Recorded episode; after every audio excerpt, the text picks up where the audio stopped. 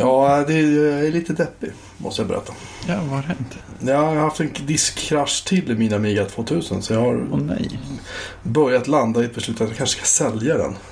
Oj, det, det var sorgligt. Ja, jag vet inte. Alltså grejen är så att om jag ska, om jag ska få den här maskinen att funka bra så behöver jag skaffa antingen en SCSI-disk och en SCSI-terminator som det så vackert heter. Mm. För de som inte vet vad det är så är det nämligen så att SCSI-bussen var lite speciell. Att man, alla enheter kunde inte terminera bussen därför att du kunde ha flera enheter på en SCSI-buss. Du kunde ha, tror jag, upp till typ 64 enheter eller något sånt. Ja, det var något löjligt mycket. Ja, det vet mycket. Därför är SCSI coolt. Och Ja, SCSI, SCSI är parallellt till skillnad från SATA exempelvis som är seriellt. Ja, det är coolt och eh, frustrerande. Så in i helskotta. Hur som helst. Douglas hade alltså skrivit något roligt om det där med Scassi några gånger. Alltså, då får vi länka ja. till det. Ja, ja, precis. Vi får länka in i en pappersbok tyvärr. Sen ska jag också nämna, innan vi fortsätter med det här att jag är lite deppig ska jag säga att jag försöker dra ner på mitt läskdrickande och mitt chokladgodisätande. Så nu dricker jag Sodastream-vatten. Och jag har Mm. abstinens. Jag vill bara säga det. Ja, jag, jag insåg att jag kanske har ett, ett liknande problem. Jag har varit hemma och hälsat på familjen hela helgen. Och så kändes det lite så här tungt igår. Så, så tänkte jag första helgen på länge utan lösgodis. Nej! Så det kan vara Nej. någonting där. Ja, men alltså livet, livet är emot oss den här veckan. I alla fall. Eh, jag behöver ha tag i en SCSI-disk och en. Visst, Jag har prövat att koppla in diskar med adaptrar, SCSI-adaptrar, alltså lite nyare SCSI-diskar. då, Mm. Med adaptrar. Och har de inkopplade så typ hänger sig datorn efter några minuter. Om jag har en Ja, är gammal, gammal, gammal, gammal, gammal. Så att den var gammal. Eh, Connor hårddisk 20 megabyte. Oh, eh, Eh, som har terminering inbyggd. Okej, Då minsann. då Då funkar det. fungerar det. Ehm, och så. Så att jag har prövat att terminera bussen med hjälp av Connor-disken och sen ha den här andra disken innan. Men det hjälper inte heller och den här Connor-disken sjunger ju på den så kallade sista valsen. Ja, det borde den ju göra. Ja, för den är väl typ 35 år gammal eller någonting sånt. Ja, ja det låter inte kul. Så att få tag i grejer till en sån här dator är inte trivialt och det är dyrt. Jag har blivit erbjuden att köpa en IDE-kontroller till min Amiga 2000 för 1000 kronor. Som i, alltså, det är inte ett orimligt pris ironiskt nog för att de här grejerna är dyra. Det är svårt Mm, att få tag i jag de här prylarna.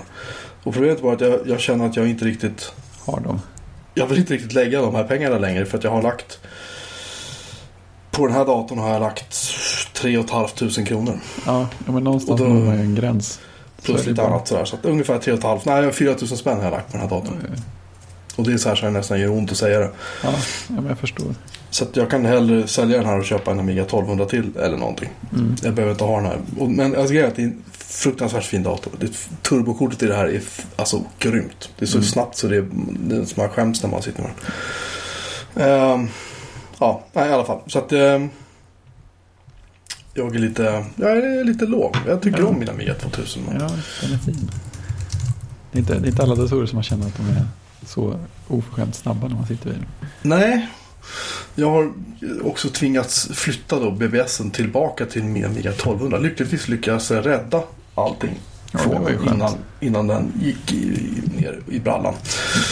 Ehm, så det var ju trevligt. Ja, bra backup-rutiner.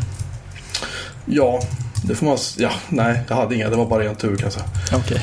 Eh, Hade du inte satt upp så att den gjorde backup lite mer? Nej, jag, jag hade hunnit för den har kraschat okej. hela tiden. Så att jag har liksom så här... Nu, nej. Okej, Nej. nu då? Nej. Nej. Och så har det, har varit sådär. Så att, Ja, okej. ehm, jag har funderat på om jag ska köra emulering kanske istället. Det är ju lite grann att svära i kyrkan liksom. För att hela grejen med Ja, men det var lite Med, med, projektidén eh, va? Ja, det är ju det. Men fördelen är ju att det är så här, ja, jag vill backuppa hela, okej, jag tar en snapshot, Boop, klart. Ja, liksom. Ja, man kan säga, det, kan ju, Ehm. det kan ju visa att eh, det har dykt upp ett annat värde i projektet också. Man plötsligt har en BBS som visar man eh, vill ha kvar.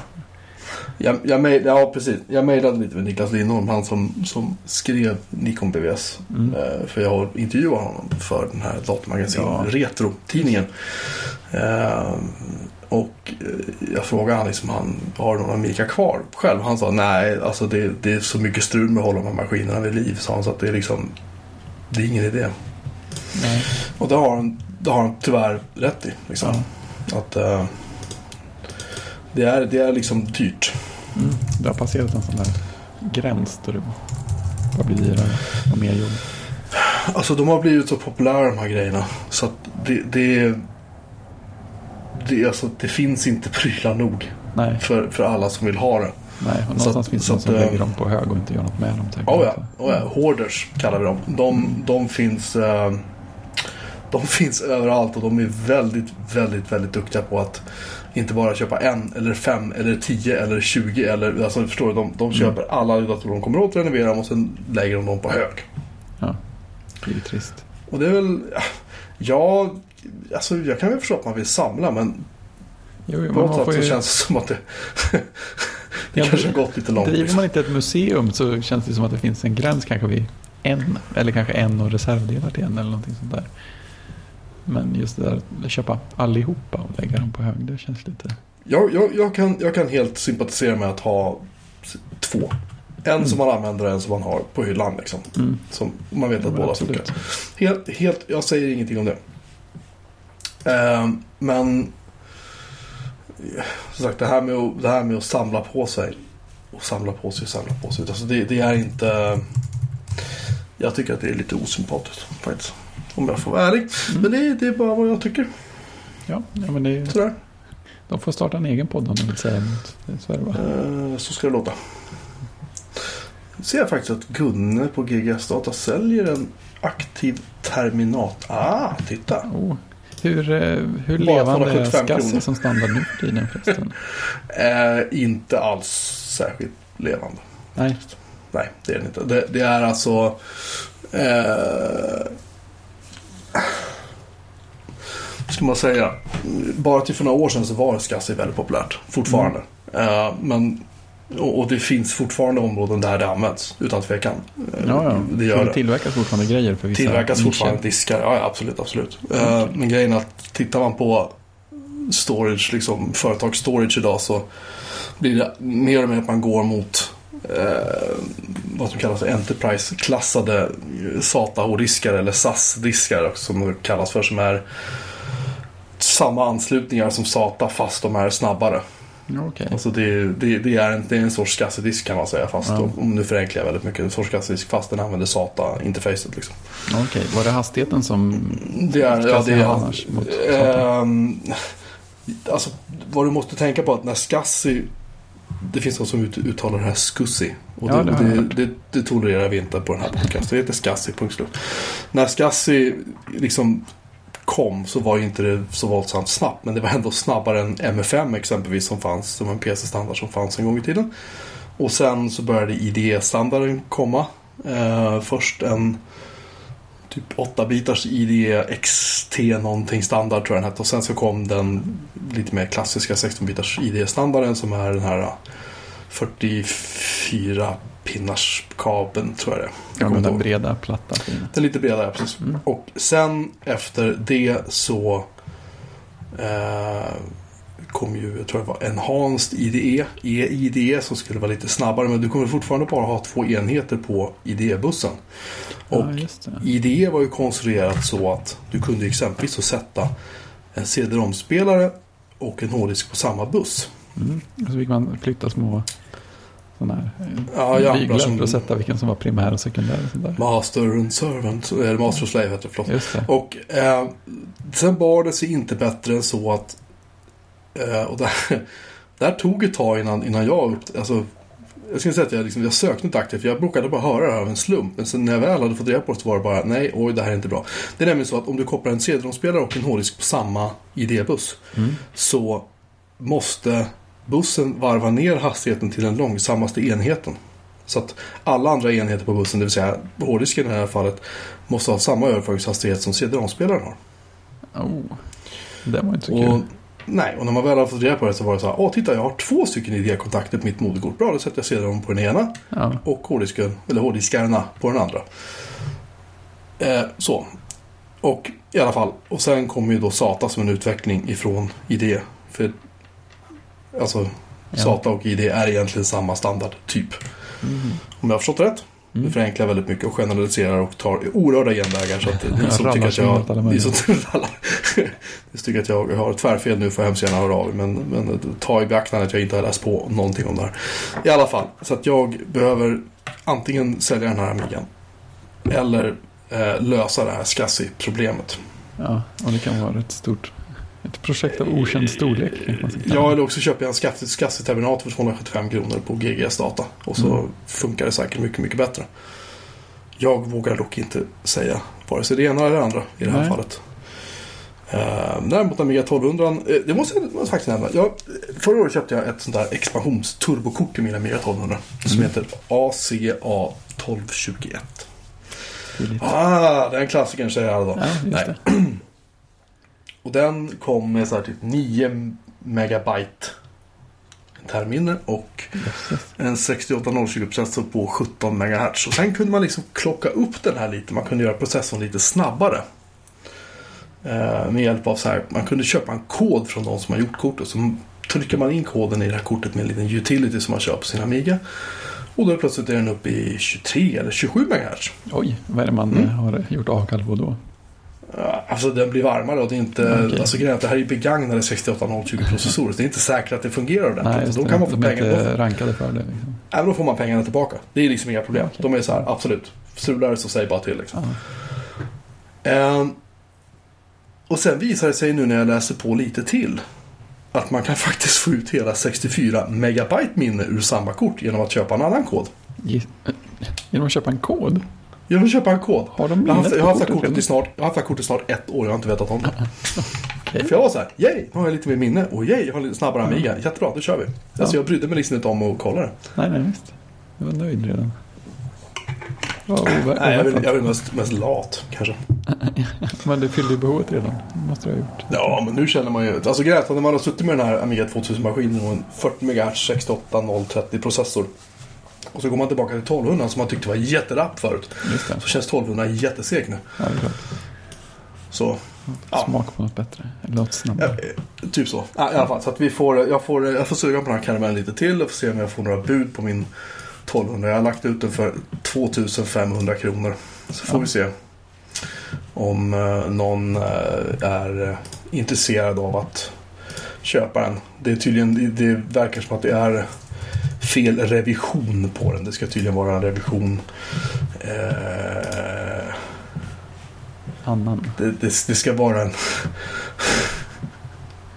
Jag har revision B. Och det finns tydligen revision upp till någonting helt annat. Det finns revision Okej. eh, 6 finns det tydligen också. Och det, finns massa revisioner på de här. Och det är tydligen ju senare desto bättre. Och lalala. Jag har tydligen kanske för gammal Amiga 2000 för att det ska vara intressant. Så så är det med det. Ja. Finns alltid, alltid revisioner. Negativa människor Ja, överallt. precis. du. precis.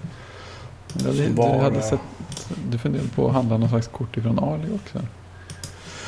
Ja, alltså, ja, projekt. ja, nej, så här, ja, ja, precis. Tankarna har fluktuerat under dagens lopp.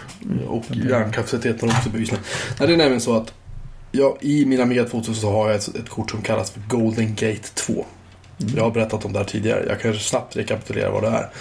Golden Gate 2 är eh, en brygga mellan eh, Zorro 2-platserna som är Amigans egna instickskortsbuss Mm. och eh, de 8 och 16 bitars ISA-kortplatserna.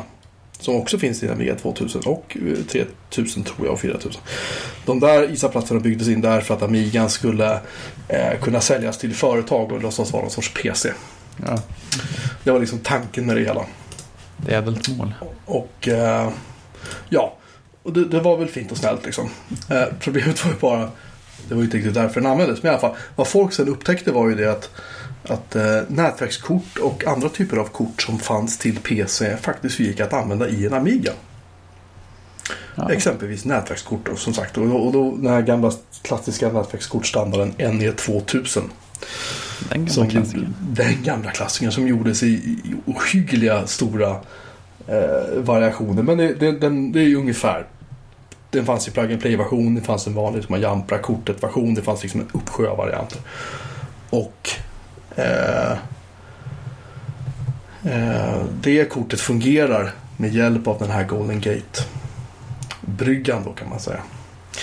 Det är bara det att det finns bara två 16-bitars ISA-platser i en Amiga 2000 som standard. Sen finns det två 8-bitars platser.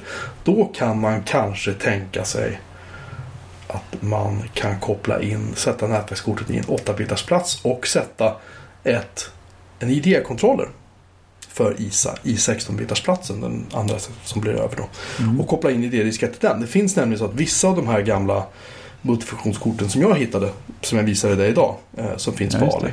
Ali. Ja, Eh, allas kompis Ali. Ja, precis. Då finns det en viss typ av chipset och en viss version av det här chipsetet ska då eh, fungera eh, i en Amiga 2000 om man laddar lite så här till rutiner som folk har skrivit och så. Det är i alla fall tanken. Eh, och det skulle kosta 134 kronor något sånt där. Men eh, sen har jag läst på lite till och funderat lite till och så, så jag vet inte. Så jag tänker kanske går det att få SCSI-grejen att fungera istället. Liksom. Ja, det känns som en mer eh, bättre lösning. Eller en värd, värd att prova först lösning.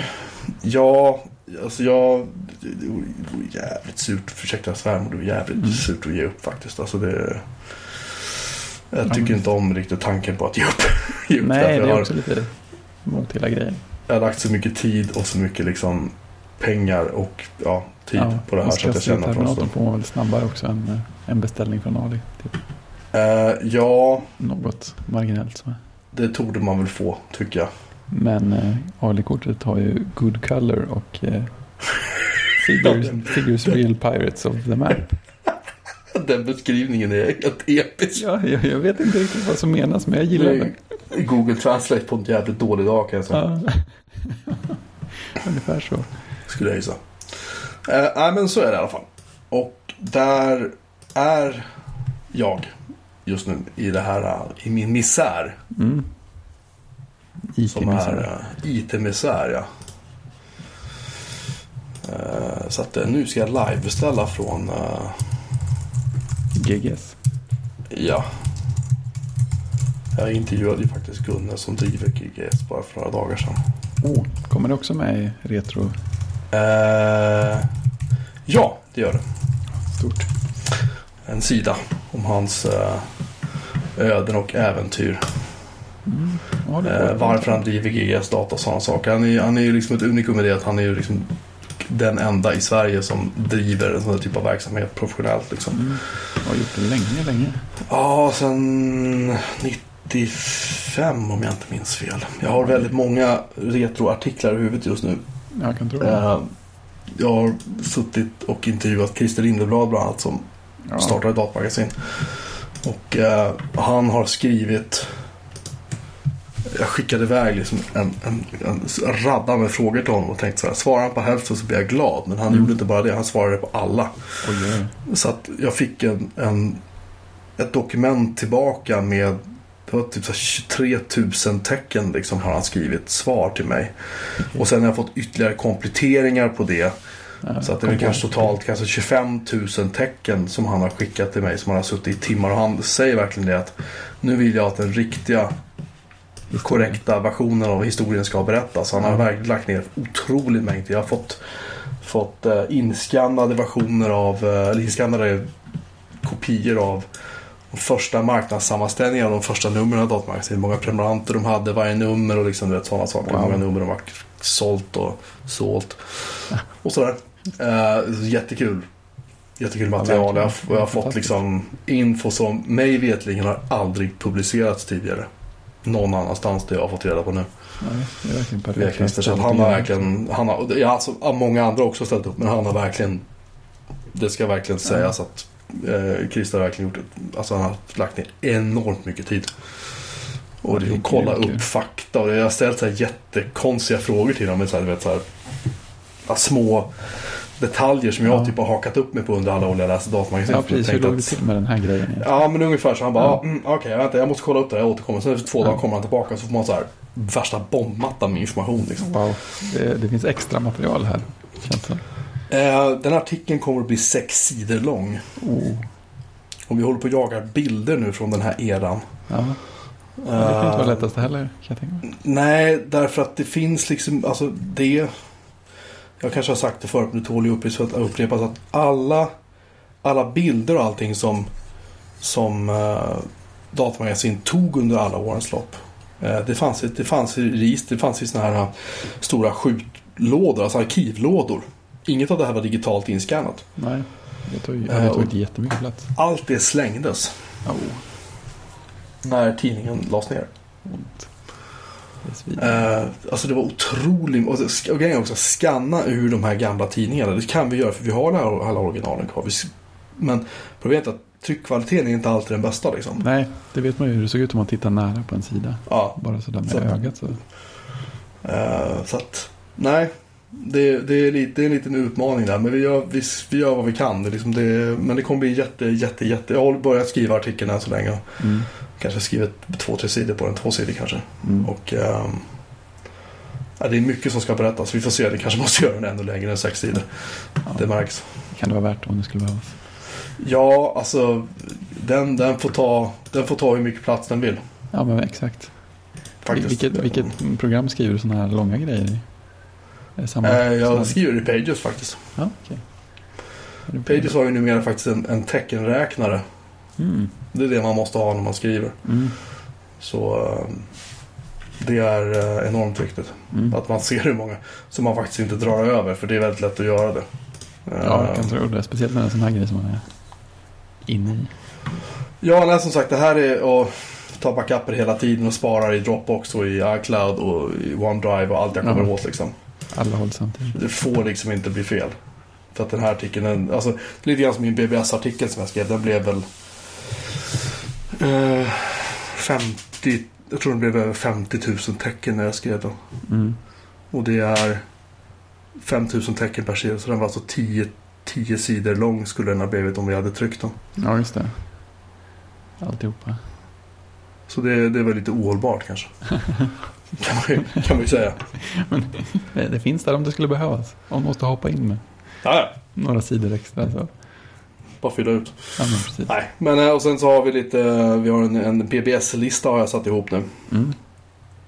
Faktiskt. Jag lyckats hitta några till. Som jag inte kände till. Coolt. Eh, Så att, ja.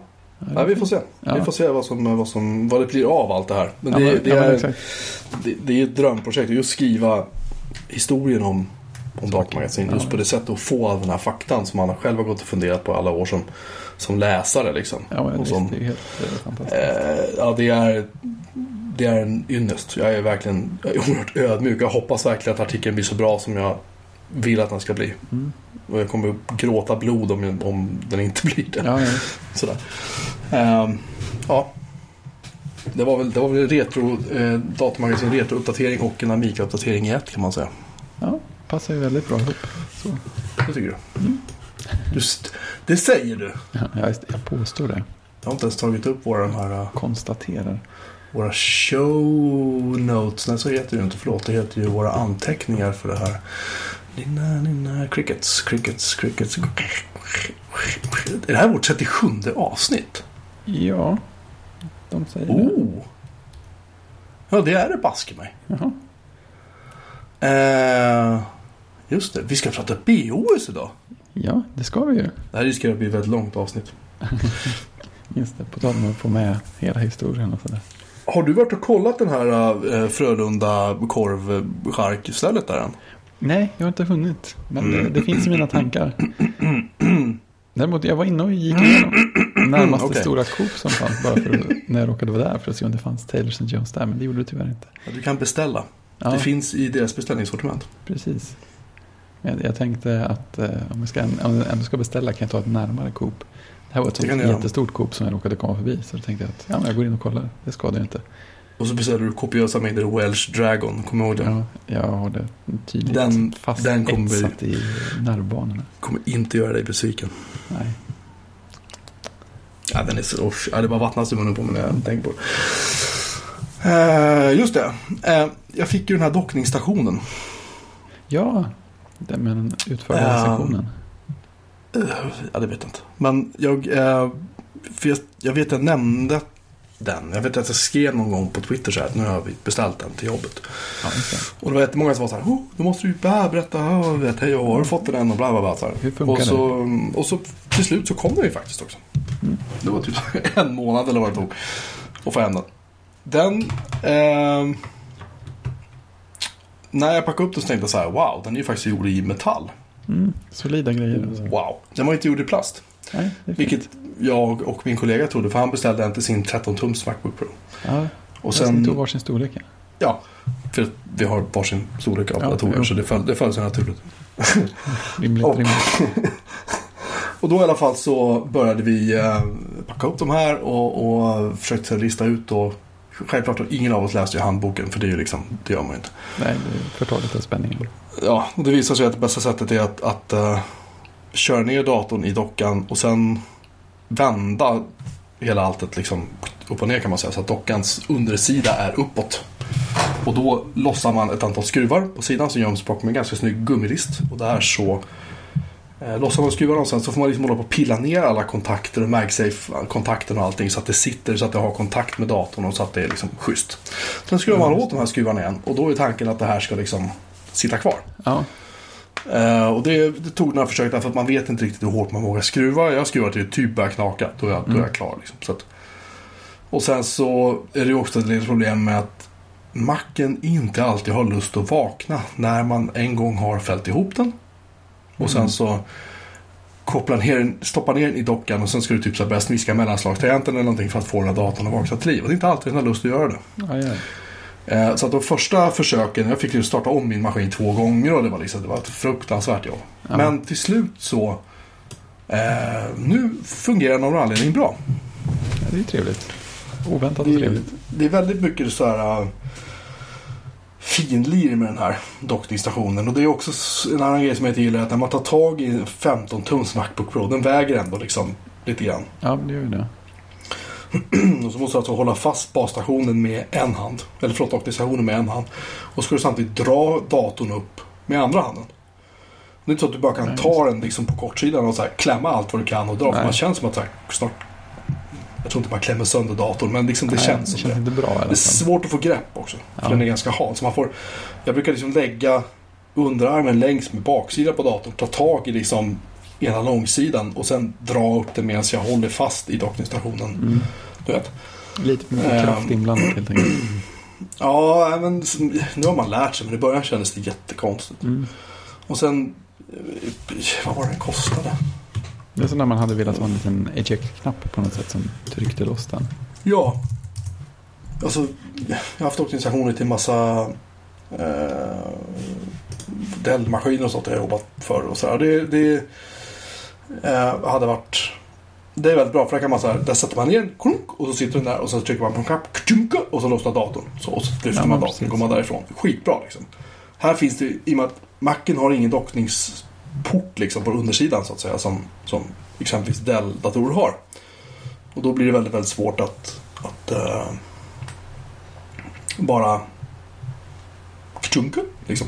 Ja, det. ja, det är inte gjort för den på något sätt. Man skulle kunna ha någonting liksom på ena kortsidan på den här hänstoxen där man trycker ner den på något sätt och knuffar upp eh, datorn. Men jag tror att det samtidigt skulle bli svårt att få plats i för att den här bygger på att det liksom insidan på dockningsstationen är gummiklädd.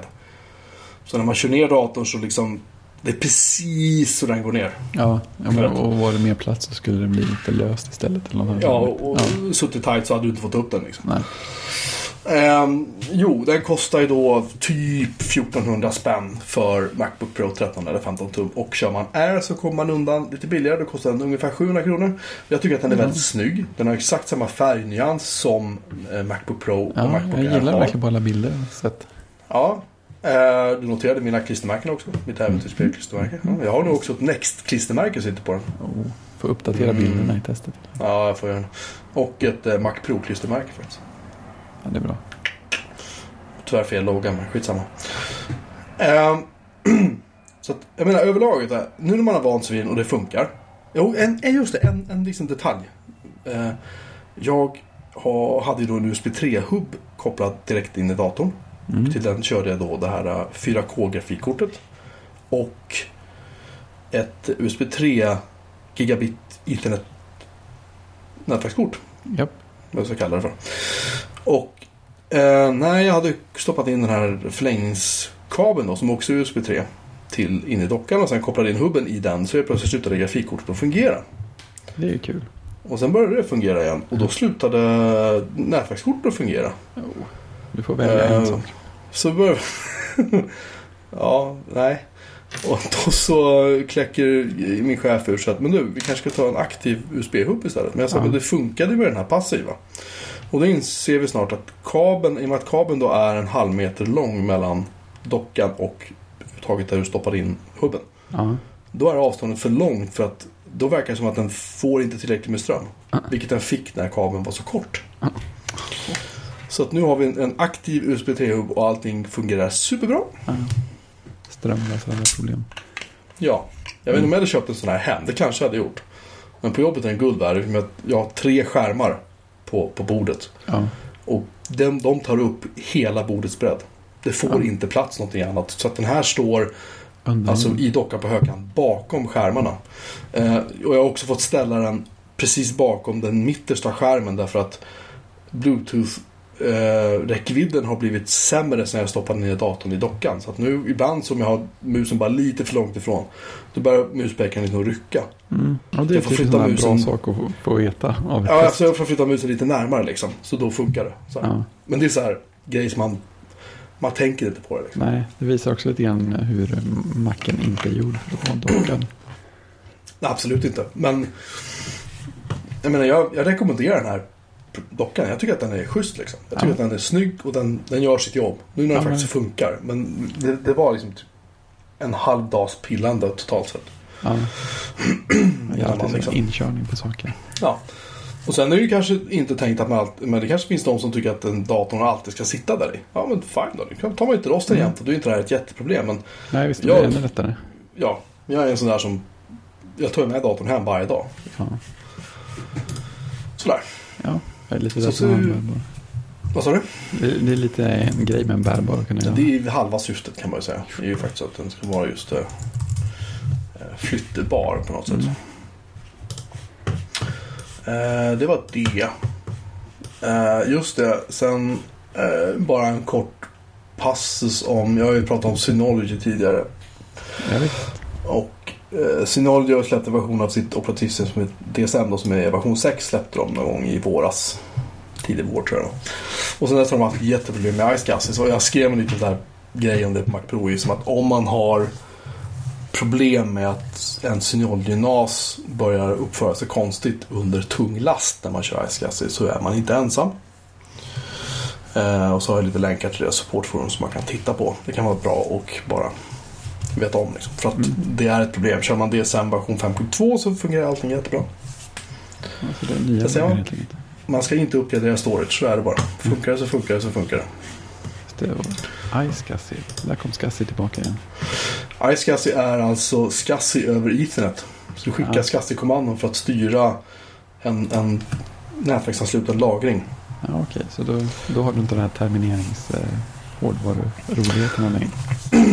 Nej, det har man, har man inte. Alltså fördelen med det är att, att för den dator som du ansluter till ett iSCSI Target, Ja, som det heter. Det är alltså iSCSI-servern kan man säga. I det här fallet är det en Synology som vi Mm. pratar om. Då tror den att det här är en vanlig ansluten hårddisk. Och då Mm. skickar den vanliga hårddiskkommandon till den. Alltså skriv, läs, gör det här, Ja. gör det här och så vidare. Och det är också en fördel om du vill köra lite mera IO-intensiva saker. Eh, därför att då är du inte i händerna av på ett annat en annan mekanism som typ Samba eller NFS eller något nej sånt. Datorn, lager där på da, något sätt. datorn tror att det här är dess egna hårddisk och då Ja. är den tvungen att vänta ifall det är så att det går långsamt eller något sånt där. Ja. Medan om den pratar via NFS så har den egentligen ingen aning därför att som i mitt fall om du kör en, säg att du kör en virtuell server som kör, jag vet inte, en SQL-databas eller Exchange eller vad du vill liksom. Exchange server. Det är ganska mycket, det är ganska IO-intensivt. Och kör du det då så att den virtuella maskinen ligger under NFS så har den virtuella maskinen i sig ingen aning om varför det går så fruktansvärt slött, slött att skriva till disken. Nej. Och då får du massa problem för då börjar den skriva dumheter och så också skriver den inte alls och stänger den av tjänster och på. Ja. Har den själv kontroll över iSCSIn och själv kontroll över sin diskenhet som den tror är kopplad direkt till datorn. ja. Så då behandlar den det på ett annat sätt. Ja. Ja, det är Enkelt- enkelt uttryckt. Har ju sina fördelar. Ja, Mm. så ser jag det i alla fall. Det, just det, BO sa vi va? Mm. Det kunde ha blivit något. Ja, det kunde ha blivit någonting. Vi har, vi har, ju, vi har ju rört vid det här tidigare, Japp. känns det som. Men det är kanske lika bra att ta det här från början. Det finns en, en man som heter Jean-Louis Gazet. Han eh, jobbade på Apple på 80-talet. Han var dessutom en av Steve Jobs största fiender.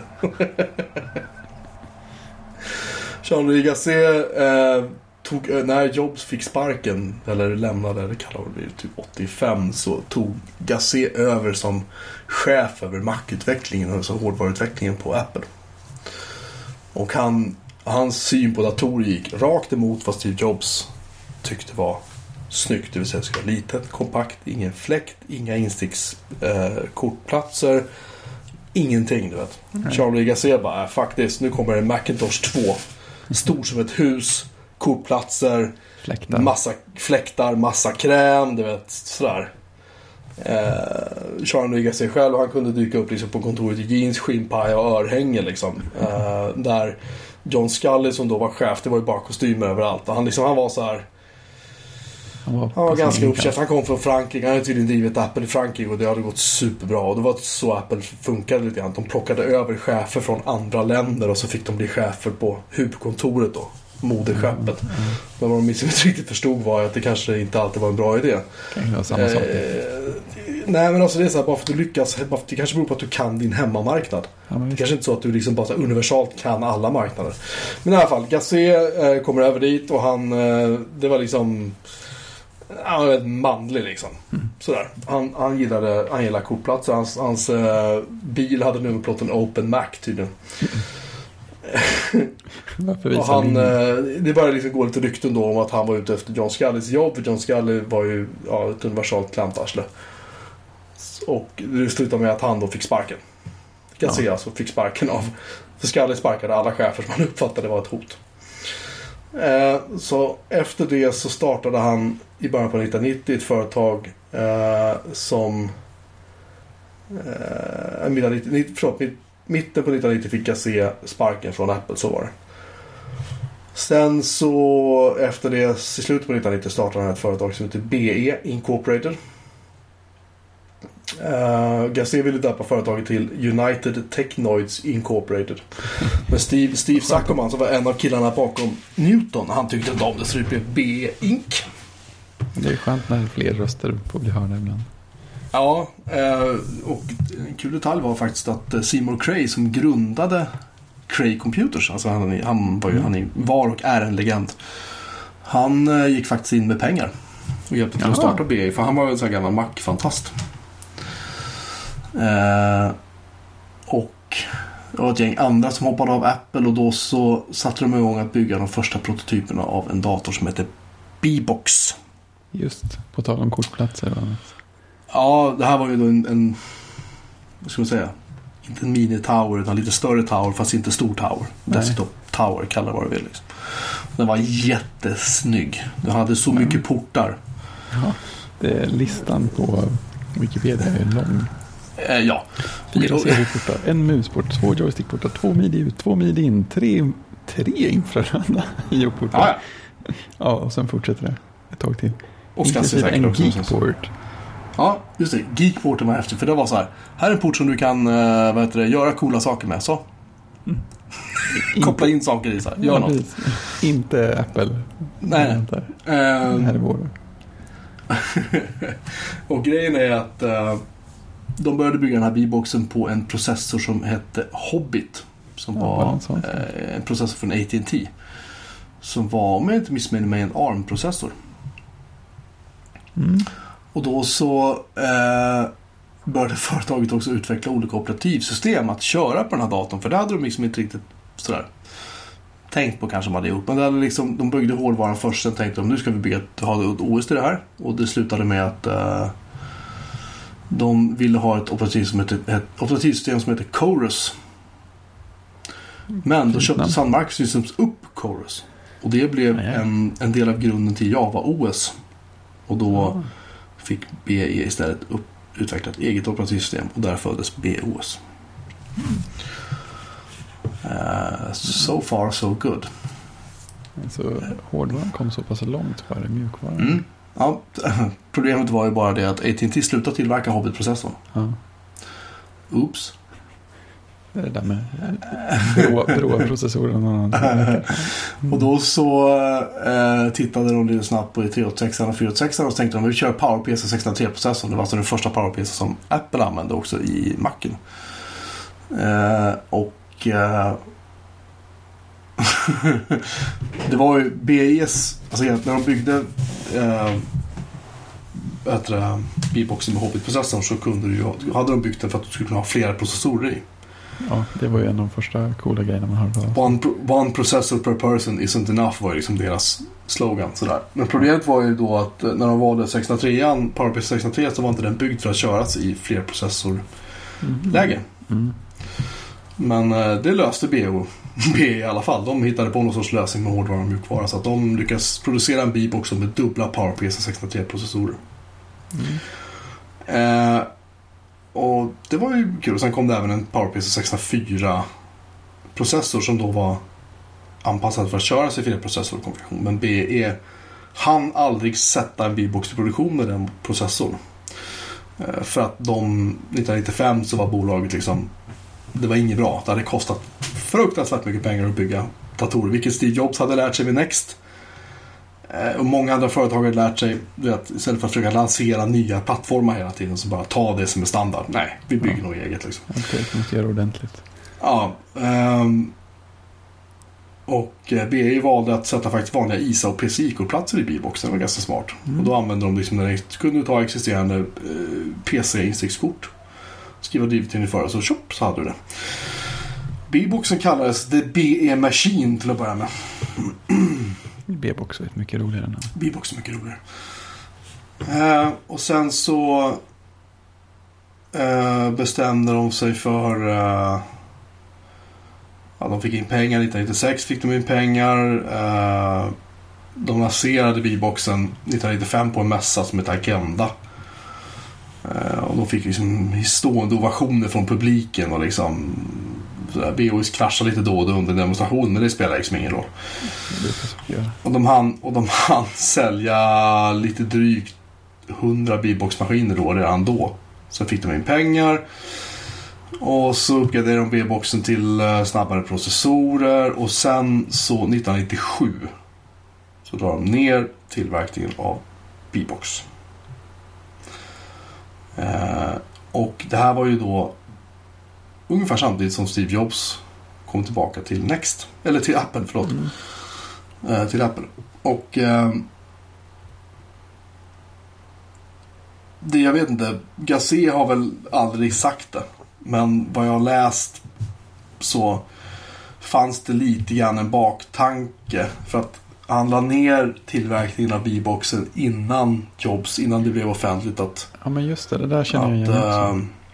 Eh, att de hade köpt Next. Mm, att det kändes som att det fanns en slags linje där. Eh, och och eh, Apple förhandlade med Gazé eh, om att köpa BOS. Att BOS skulle bli det som eh, MacOS, eller som Next Step senare blev för, Mac, Mm. eh, för Apple, Mm. det vill säga MacOS 10. Ehm, och eh, Gazé visste inte om att Apple pratade med, med Next och med Jobs. Eh, utan uh, Gazé sa att jag vill ha 200 miljoner för, för Mm. BE. Dollar. Och det var dollar. Och det var ett operativsystem som var liksom hade typ nätverksstöd. Mm. Hade inte ens stöd för skrivare. Det var liksom du vet, det var otroligt grundläggande. Men otroligt snabbt. Mm. För det var en av grejen med, med BOS. Och då så är det ju än idag när du tittar på, på uh, Haiku som är liksom den open source-varianten av BOS. Det botar på några sekunder. Fortfarande så botar det snabbare än vad en Mac gör.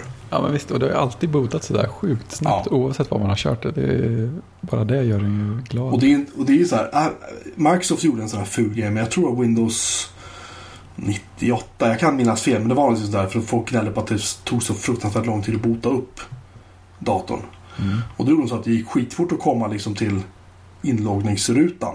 Eller om det var XP kanske, jag minns inte. Men det var någon Windows-version i alla fall där det tog innan typ Windows 2000 och så här, då tog det jättelång tid att komma fram. Det kan alltså inte ha varit 98. 2000 tog jättelång tid att komma fram till inloggningsrutan. Och då gjorde Microsoft så att då laddade de in bara så att inloggningsrutan kom upp jättefort. Mm. Men sen fortsatte det ladda resten i bakgrunden hela tiden. Så när du hade slagit in namn och lösenord och tryckte return så fick den sitta och vänta så här Ja, en och en halv, två minuter liksom innan Ja. du kunde jobba. Ja, det känner man igen. Det märker man ju fortfarande i Windows. I alla fall när man kör det emulerat och sånt där. Nej, annars också. För en, en Windows-dator som har segat ner sig, det är mycket väntetid mellan att man har loggat in och att det faktiskt går att göra någonting på skrivbordet. Ja, det är inte roligt. Nej. Eh, I alla fall. Gazé ville ha 200 miljoner. Apple bjöd 125. Och hade Gazé då tagit det budet. Så vem vet hur, eh, Världen hur ut. världen har sett ut idag liksom. Men han ville ha mer pengar. Och han trodde väl att han var enda alternativet också. Ja, grejen var att Jobs eh, lär ha ringt. Om jag, om jag inte missförstod det så hörde Jobs av sig till Gil Amelio som då var VD på Apple och varnade honom för att köpa BOS och BE. Eh, och eh, Apple la till slut då 429 miljoner dollar för att köpa Next. Japp. Eh, och eh, vid den här tidpunkten så gick det också att köra Next Step på Apples på Powerbooks bland annat. Mm. Körde på många Och, plattformar. ja, det fanns. Och de hade väl börjat, jag tror de hade börjat med en Intel-version. Jo, det hade de gjort. Next Step, eller BOS 3 funkade både för PowerPC eh, och för Intel, så var det. Mm. Innan dess hade det stått bara PowerPC-mackar. Och eh, BOS sål... när det följde med en installationsskriva av BOS med varje dator från Power Computing som var en sån här Mac-klon, har jag för mig. Ja, klonerna. Mm. Klonkrig. Som, ju, som ju Jobs eh, dräpte Ja. tämligen omgående. Då. Ja, det var ju ett stort sån där POS-grej att försöka bli installerat på datorer som såldes. Ja, och grejen var att Apple Apple gjorde ganska mycket fula grejer liksom. Jobs uh, satte ju stopp för det här licensprogrammet. De hade, jag tror de hade tror de sålde typ 150 000 klonmackar varje år. Mm. Eh, och, det, och, och det gjorde ju ont för Apple liksom. Och sen så Mm. ströp Apple också tillgång till mycket av den dokumentationen som nya Mac-modeller eh, skulle släppas med. Mm. Så BE kunde inte anpassa BOS till dem. Ja, okej. Eh, det var liksom, Ja. Apple körde verkligen det här. En datortillverkare, ett operativsystem. Ja, punkt. Ja, men så det sägs att Microsoft inte var sådär jätte kul att ha att göra med i sammanhanget heller. Man Nej, vill, jag- försöka få saker installerade på vanliga andra PC-datorer som standard. Grejen är att det kom ju sen. Ja, det var alltså när, när BOS släppte eh, det BOS 4.5 tror jag det var. Eller 4 och sånt där. Men 4.5 tror jag det var. Då eh, eller om det var BOS 5, jag låter det vara osagt i alla fall. Hur som helst så då började ju eh, eh, flera datortillverkare att visa intresse för just att bundla BOS med sina datorer. Just för att Mm. slippa Microsofts de betalar något som kallas för Microsoft-skatt. Betalar alltså för, för en, en, ja, de betalar liksom en, en mindre kostnad till Microsoft för varje såld PC. Eh, oavsett egentligen om du inkluderar Windows på den eller inte. Och det vill de komma undan. Och eh, de tyckte väl BOS verkar fint. Så att de, eh, eh, då gick ju Microsoft in och, och eh, drog tumskruvarna ordentligt på alla PC-tillverkare då. Som ville inkludera Windows också. Och då sa de i princip var det liksom det att ska ni ha Windows på era datorer då, då är det slut med BOS. Punkt Mm. liksom. Och så var det 4.5 var det. För sen när version 5 kom, där kommer jag ihåg när den släpptes. Då släpptes det dels en gratisvariant som var nedbantad. Mm. PE, Ja, just det. Personal Edition. Den Och sen släpptes Pro-varianten. Eh, jag kan säga att jag tror tre första dygnen så gick det i princip inte att komma fram till BEs webbplats. Mhm. Eh, och de la upp speglingar på den överallt. Och det bara gick bara ner. Mm. Överallt. De servrarna de gick på, verkligen på knäna. Liksom. Men eh, pengar tjänar de ju liksom inte. Så att de vi satte igång och eh, hackade om BOS till åt Sony och någon sån här internet Ja, internet appliance-grejer gjorde de. terminal, internet, jag kommer inte ihåg vad de kallade det för. E-villa tror jag den hette. Ja, men var kul. Och den försvann efter tre månader. Och eh, de enda pengarna som BE då Ja, de, de, i slutet på 2001 och så var det, de sålde alla sina rättigheter till Palm för 11 miljoner. Mm. Undrar vad de fick Och, för B.com. Det måste ändå betalat sig lite grann. Ja, man kan, jag tror faktiskt att Palm fick den.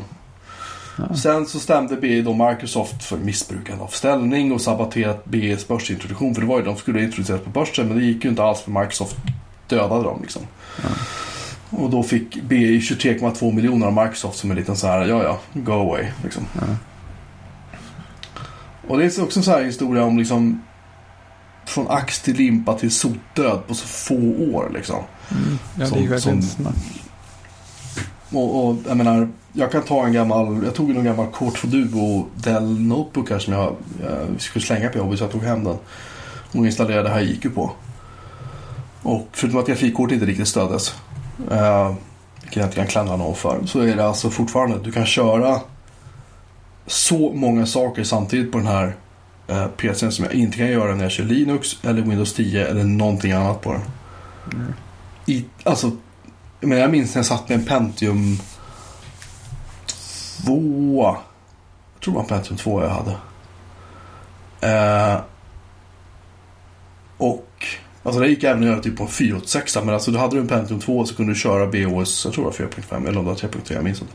Då kunde du köra liksom ett antal MP3-låtar samtidigt. Ja, var ju framlänges, framlänges eller baklänges. Ja, det var ju, Och vad hette det, hette det Soundman eller Soundplayer? Det, där? Soundman tror jag det hette. det var ju många, alltså man tror kunde göra samma trick från en CD och spela Ja. liksom fem låtar från samma skiva åt olika håll i olika hastigheter.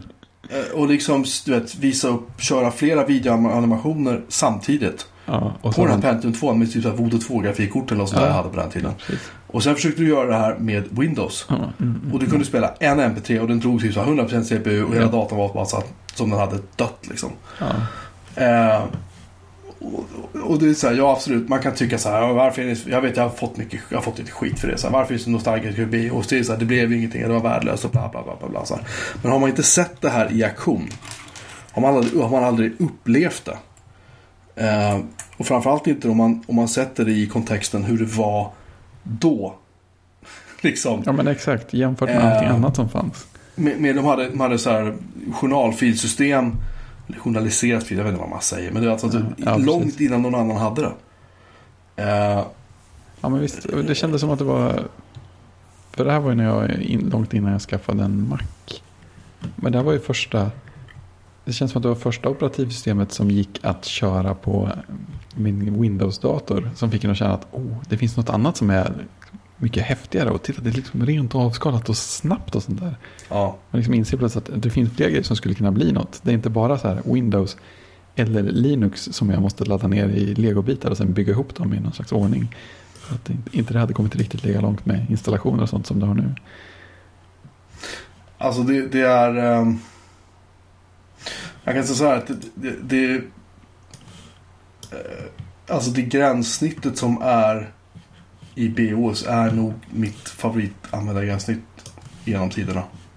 Ja, jag saknar det fortfarande. Jag, jag, jag gillar känsla den, på det. Ja, jag, jag gillar den extra. Men det jag gillar med BOS är liksom att det är så här, det är clean som du sa. Och det är lite lekfullt. Eh, och det är liksom, det är, det är smart. Det är liksom, ja, det, är så, det finns så mycket, det finns så mycket att tycka om. Och det är just att när du sätter dig framför en maskin som kör Haiku då, så är det så här, ja okej, vad är det här?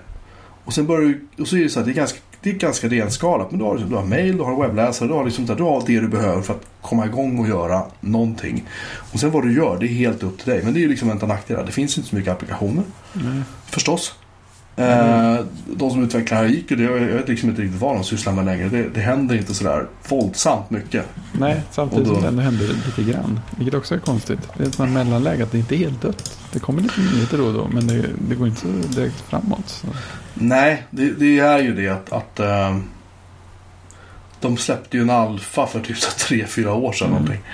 Och de, den finns fortfarande för nedladdning. Och nu säger de så här, "Okej, ladda ner den här dagliga bilden. Och vi, vi kan liksom inte lova att det här är stabilt, att, att det ens botar. Men här har ni. Liksom. Mm. Det är väldigt svårt att få folk att börja använda en plattform där man inte ens kan leverera liksom en, en hyfsad installationsskiva. Liksom. Ja, eller säga att det händer saker. Ja.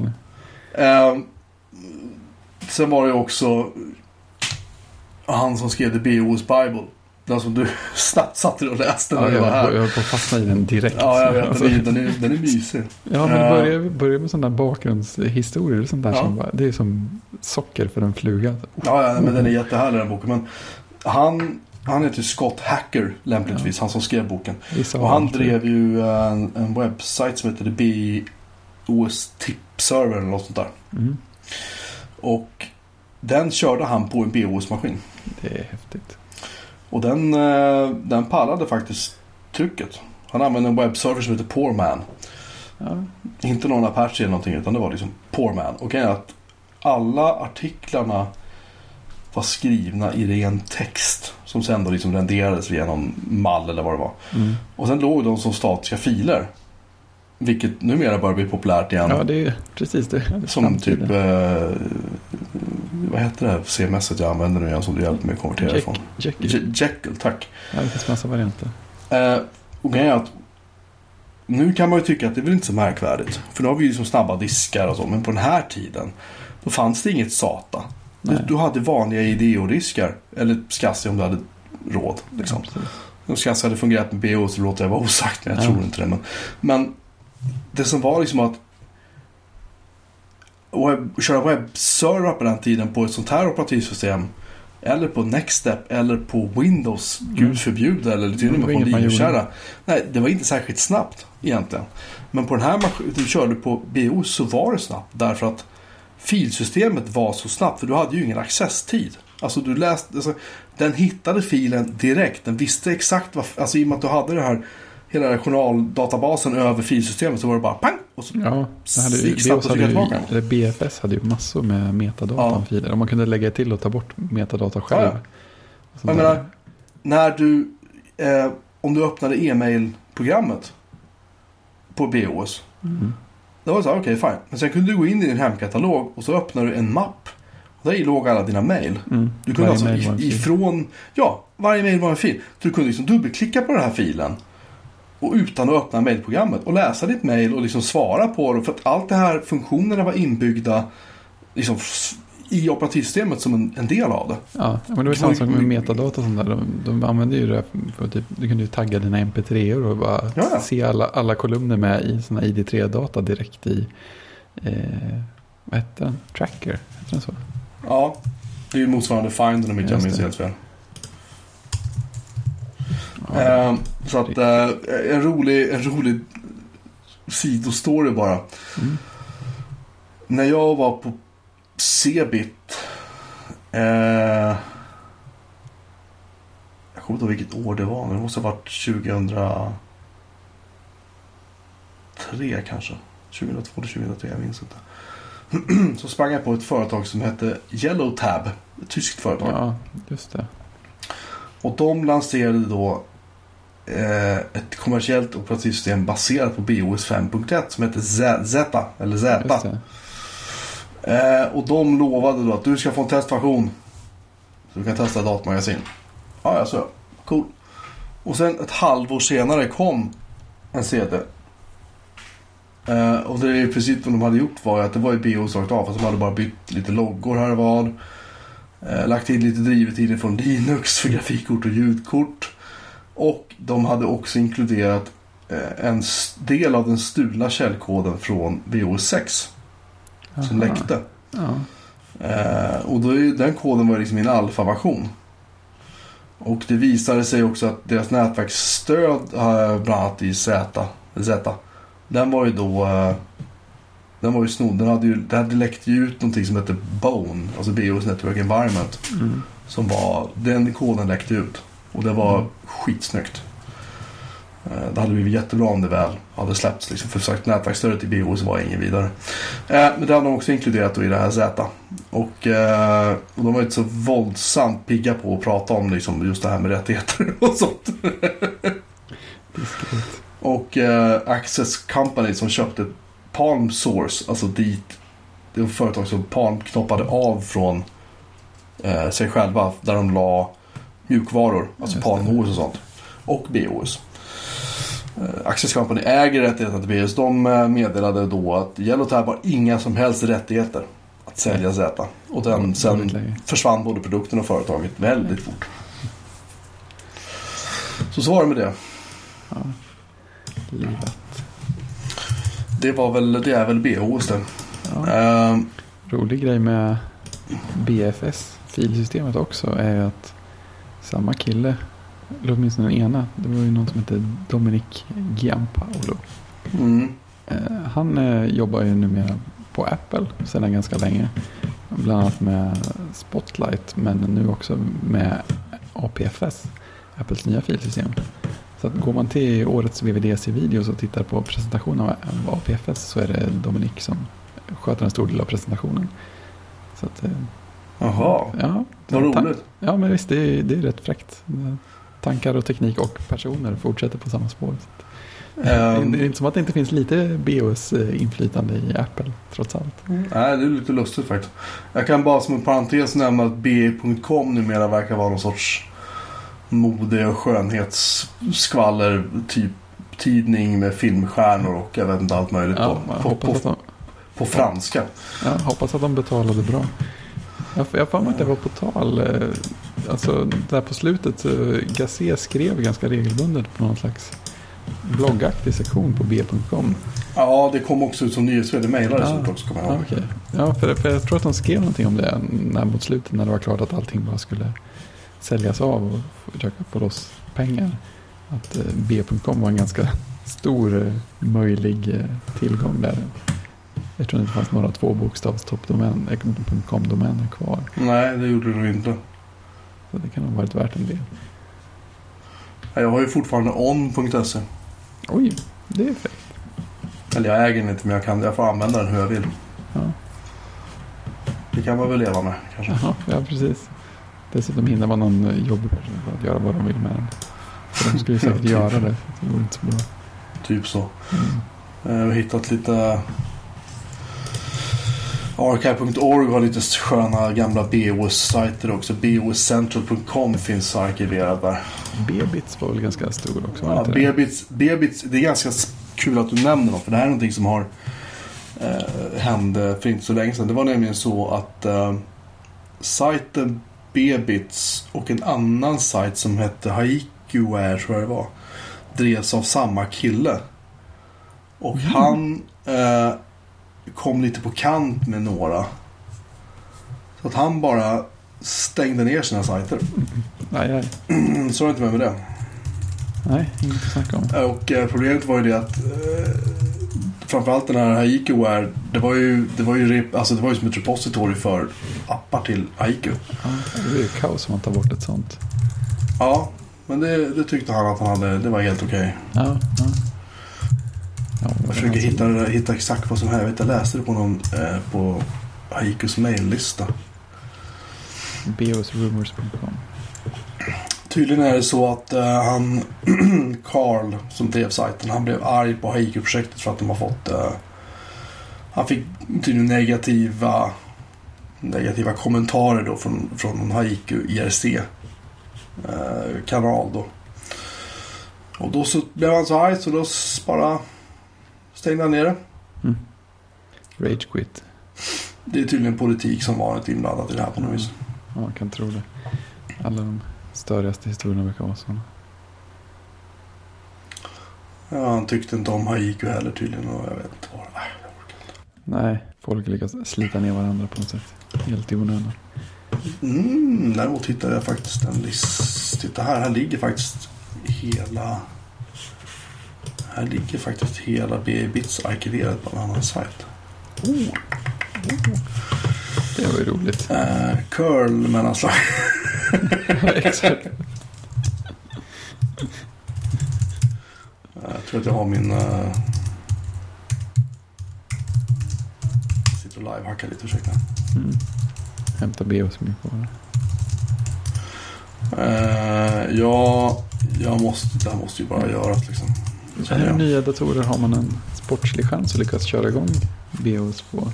Eller Haiku förstås. Haiku kan du köra på, på uh, ThinkPads sägs vara mest lämpligt. Mm. Faktiskt. För Just det. det, då, nu, har du bra chans att um, det finns drivare för saker i dem. Då ska, ja, då ska i princip allt fungera. Mm.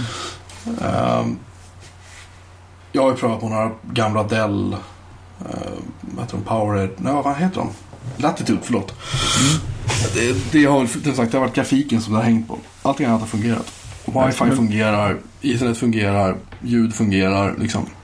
Men eh, blir det så illa så att det inte startar alls med grafiken? Eller att du får en Man får, bo, man får boka, bota sig felsäkert läge så man kör lite, man kan inte använda en hårdvaru, hårdvaruaccelerering.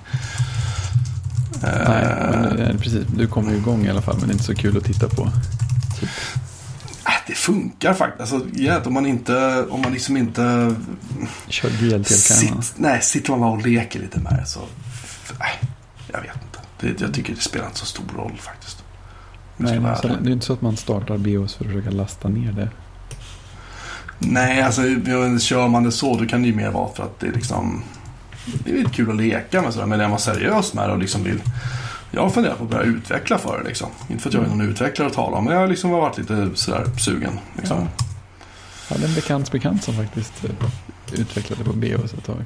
Där precis i slutet av BIOS bana. Det är lite fräckt. Det är ballt. Ja, ja. Han, han gjorde något spel till och med. Man, man, jag tror man blev anfallen av bingobärra. Man skulle skjuta ner. Det var en sån, sånt riktigt stilat sikte och skjuta bingobärra-spel. Bingoberra. Ja. Bingoberra. Är det någon sån Göteborgs eh, grej eller? Ja, det var, jag tror att det var någon sån här hemsk lila maskot för Bingolotto. Ja, just det. Det var det ja. Mm. Just det. Det är som ett sånt här mörkt minne. Ja, gud. och Leif Loket Olsson. Ja. Hur fick jag ont i magen? Jag, jag, jag kanske är hungrig förresten. Jag tänker, nej jag vet inte. Jag håller på att installera V1 här förstår du. För att nu ska jag tanka ner alla de här uh, Open Anyway. Man slipper, man slipper nämligen installera så här uh, ports och, och vad heter det? Uh, sånt där. Brew. Brew, tack för att installera V1. Det finns paketerat numera. Ja, det, hade jag nästan räknat med. Men det är klart, det mesta ligger på... Jag har inte hittat det förut. Men det, det här verkar som det har funnits länge. Så, nu ska vi se. Men eller så kan du hämta ner typ allt på en gång. Då. Ja, det kan man nämligen göra. så För att V1 eh, är lite smartare än vad än vad. Curly är på det området. Curly är faktiskt skrivet av en svensk förut. Ja visst, det han har faktiskt varit med på någon. Jaså, vad heter han? Dan, Daniel Stenberg. Så är det, Daniel Stenberg som faktiskt drev... Eh, nu ska vi se om jag inte minns fel. Han, jag tror han har en bror som heter Björn Mm. Stenberg. Och de, Björn Stenberg var en sån här gammal, om, jag, om, jag, om det är rätt Björn Stenberg nu. Eh, Commodore 64 demo, eh, hacker, cracker typ. Aha. Och Björn och Daniel Stenberg drev en Mac-baserad BBS som hette Bomb the Base. Oh, Som jag tror, de, jag tror att de använde First Class för det faktiskt. fräckt. Minnet är väldigt diffus så den som vill eh, kolla upp det noggrannare är välkomna. Ja, mycket välkomna. På Nu. Mozilla för Nu, övrigt. Nu laddar vi ner. Ah, tror jag. Vi ska se om jag får ner allting nu. Jag hör, hör du nätverket stöna lite någonstans i? Nej, ingen fara vet du. Nej, jag tänkte mer på avsändarservern kanske. Jodå, den drar ner allting nu. Sådär ja, då har vi ingen som helst bandbredd till att prata snart. Nej, just det. Ta det som ett tecken. Hur, hur mycket data är det? Ingen aning, men det lär nog vara några, några meg, Ja, det borde ju vara, det var lite grann så. Tycker jag. Visst, visst kom det någon slags moderniserad webbläsare till Haiku och där också? Eh, ja, den heter ju... Netpositive. det, här, det, det, här, det här pratade vi faktiskt om. Ja, just det. Jag det har en väldigt... eh, det fanns ju, just det, net, net, net heter den, just det. Och i gamla BIOS hette den web positive. Ah, Och i...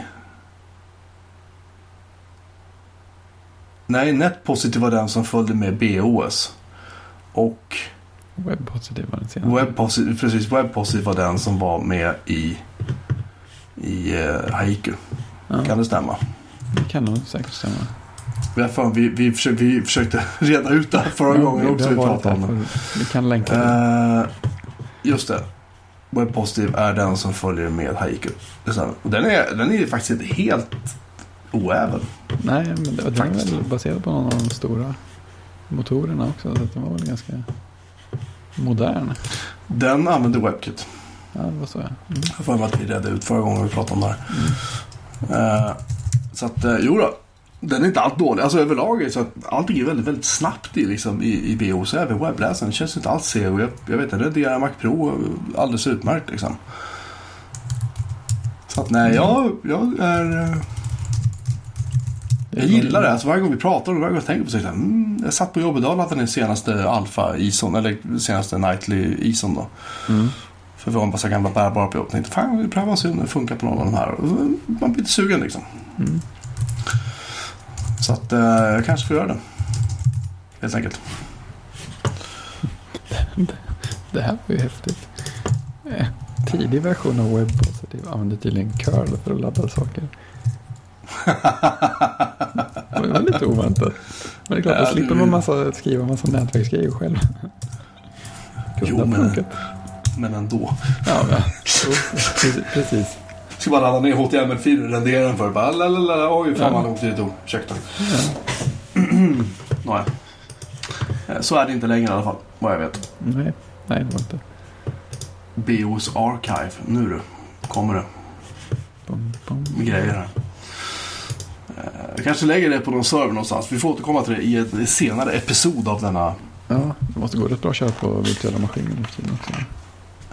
Eh, ja, det går att köra under... Eh, vad heter den gratis? Inte Fusion utan eh, den är gratis från, från Virtual Oracle. Box. Så sen, Virtualbox, tack. Ja. Den går att köra Haiku under. Coolt. Welcome to kernel debugging. Den, ja precis, man får, man får trycka typ space tror jag det är när man startar upp den så får man upp den här eh, botmenyn för, för BOS. Och där kan man, eller för Haiku, förlåt. Och där kan man sätta igång och, och eh, slå av saker, slå på debug och slå på verbose mode. Allt möjligt man vill göra liksom. Så att man får En sportslig chans. en sportslig chans att faktiskt få upp det. Mm. För det är, det är väldigt mycket trial and error, det måste man ha klart först. Det, det är inte bara att den så här botar upp och så är det klart liksom. Ja, ibland Utan- kan det ju bara, bara funka också. Man kan säga så Det här. kanske var mer med äldre datorer. Det är som att jämföra med att bota OS 10 på en Hackintosh. Mm, just Det det, det är en bra, den bra liknelse. Ja, de processerna påminner faktiskt väldigt mycket om varandra tycker jag. Mm. Ja, Men det är kul och det är värt det tycker jag. Och I alla fall man ska pröva det. Man ska pröva och se liksom dels hur, hur världen kunde ha blivit men också eh, att det här faktiskt finns fortfarande och faktiskt fungerar. Du kan surfa på nätet, du kan spela mp3-fil, du kan göra jättemycket med det. Och, och det finns små utvecklare, alltså små paket överallt och små projekt och grejer som man... Massor! Mm, det är lite så här, samma spår som Amigan på något sätt. Det bara lever Ja, vidare. Ja, fast på, på modernare hårdvara ska väl Ja, tilläggas. ja, visst. Och det gör en ganska stor skillnad. Eh, ja. kan man ju lugnt påstå. Eh, väldig skillnad. Precis, man Så kan det- se poddar på bios. Det är svårare att kanske få med Skype. Eh, ja, vi ska se. Haiku plus Skype. Jag betvivlar att det finns. Men... Eh, eh, nej. Nej. Men Nej. Det finns däremot ett eh, open source peer-to-peer alternativ för Skype. Alltså det är inte så att vi behöver använda Skype. Nej, det, nej, vi, kan, vi, kan, vi kan använda vad vi vill egentligen. man kör ju lätt fast det. Bara vi kan höra varandra och kan spela in så är det lugnt. Och de två grejerna behöver inte hänga ihop heller. Nej, det är sant. Det här tål ju helt klart att funderas på. Mm. Undrar om... Eh, vänta, nu ska vi se här. Undrar om... Eh, Slack. Ja, men Slack kör ju webbläsaren så det är inga problem. Haiku. Vi klarar en ljud då.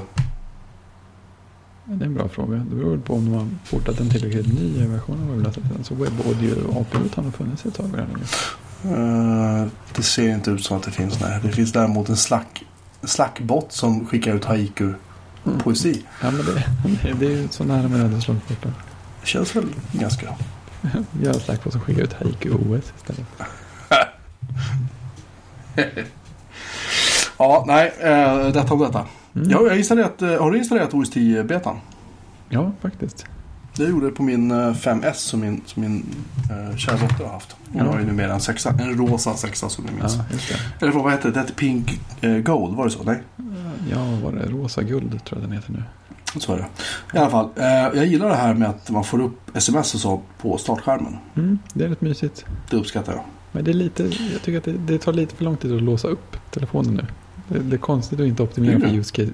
Ja, men alltså, det tar ju inte lång tid, men eh, det, som, det känns som ett konstigt use case att optimera för att inte göra så snabbt som möjligt. Liksom Ja, men både- så. Ja. Men det är ja, man vänjer sig nog. Jag kanske skulle tycka att det var större att gå tillbaka. Aldrig nöjd, vet du. Nej, det, Nej. det hör till. Men det funkar ju väldigt bra. Åtminstone för mig. Det är misstänkt stabilt även på en gammal 5S. Ja, jag är jättenöjd med, alltså jag kör på en 5S också. Alltså Mm. det, jag tycker om den här telefonen. Ja, men det är ju det. Det är, det är jättemysigt. Ja, Alltså, det är det faktiskt. eh. så kom jag hem till pappa och så upptäckte att det låg eh, 4S i travar här. Mm, Ja, det går väl jättelångsamt att göra någonting med det. Men, eh, men det är ju också en trevlig storlek. Eh, Jag kan faktiskt tacka iOS 10 för en sak. Därför att den visar ju lite vad som händer i kalendern på startskärmen också. Ja, det, det. Imorgon, imorgon är det ju den 12 juli som bekant. Mm. Vi spelar in det här den 11 juli. Och då står det Up Next. Tomorrow. Bröllopsdag. Ah, bra att veta. Jag uppskattar det. Mm. Så är det. Mhm. Har du tänkt på att när man skjuter in eh, så här, vad som, alltså widgets på startskärmen. Så flyttar sig klockan och datumet åt höger på skärmen. Det är inte centrerat längre. Mm.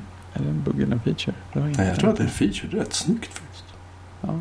Men jag, säger, jag har sett att den ligger så här off-center på, på iPaden också. Det tycker, jag, ganska- det tycker jag är ganska trevligt. Det ser också lite... Hur funkar, den- hur funkar den på iPaden? Ja, det funkar bra. Jag har ingen touch ID där så där känns det ändå lite jobbigare att låsa upp. Man måste liksom hålla på och dubbeltrycka på hem, hemknappen för att få upp Mm. låsgrejen och sånt. Men det, det, ja, det kanske till och med är ännu stabilare där. Jag använder inte iPaden lika mycket som telefonen heller. Så det är lite svårt att göra någon säker jämförelse. Jag hittade mina flygbiljetter från eh, januari 2014 när jag flög ner och tittade på Macron. De ligger kvar i mina... De ligger kvar i eh, Passes eller Wallet eller vad den heter Ja, fortfarande. Ja, den använder man inte så ofta. Nej, Jag använde den på någon tågresa under våren. Lite roligt. Det gick att ladda ner sin biljett som ett passport. herregud. Alltså det, jag är helt... Det är jättefint. Och det Ja. fungerar ju. Alltså det fungerar ju bara. Ja, men visst, det känns som att allt är lite, lite mer trevligt sådär. Ja, de säger, de säger att Swish inte fungerar. Mm. Hörde jag. Jag tror att jag har swishat mig. Och så kolla om, kolla om den viktigaste appen av alla fungerar. Vet du vilken det är? BankID.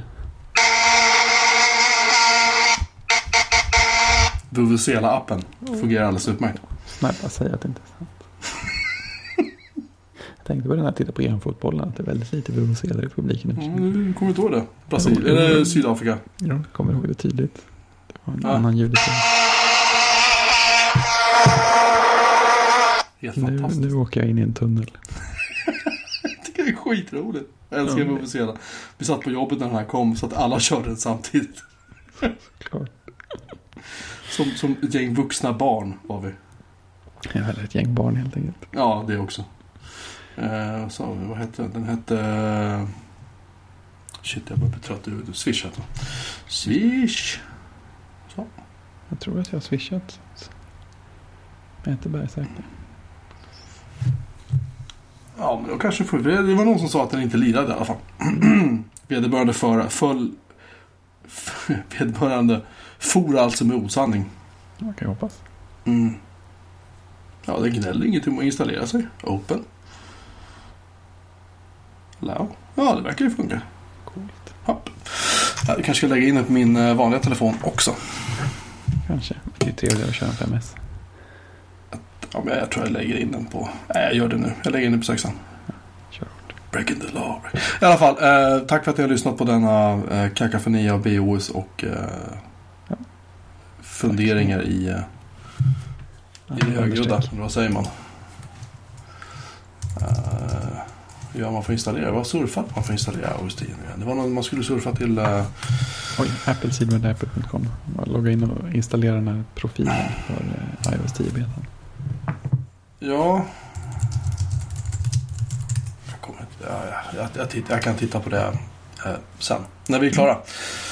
Ehm, till alla er som har, har lyssnat så, så tack så mycket för uppmärksamheten.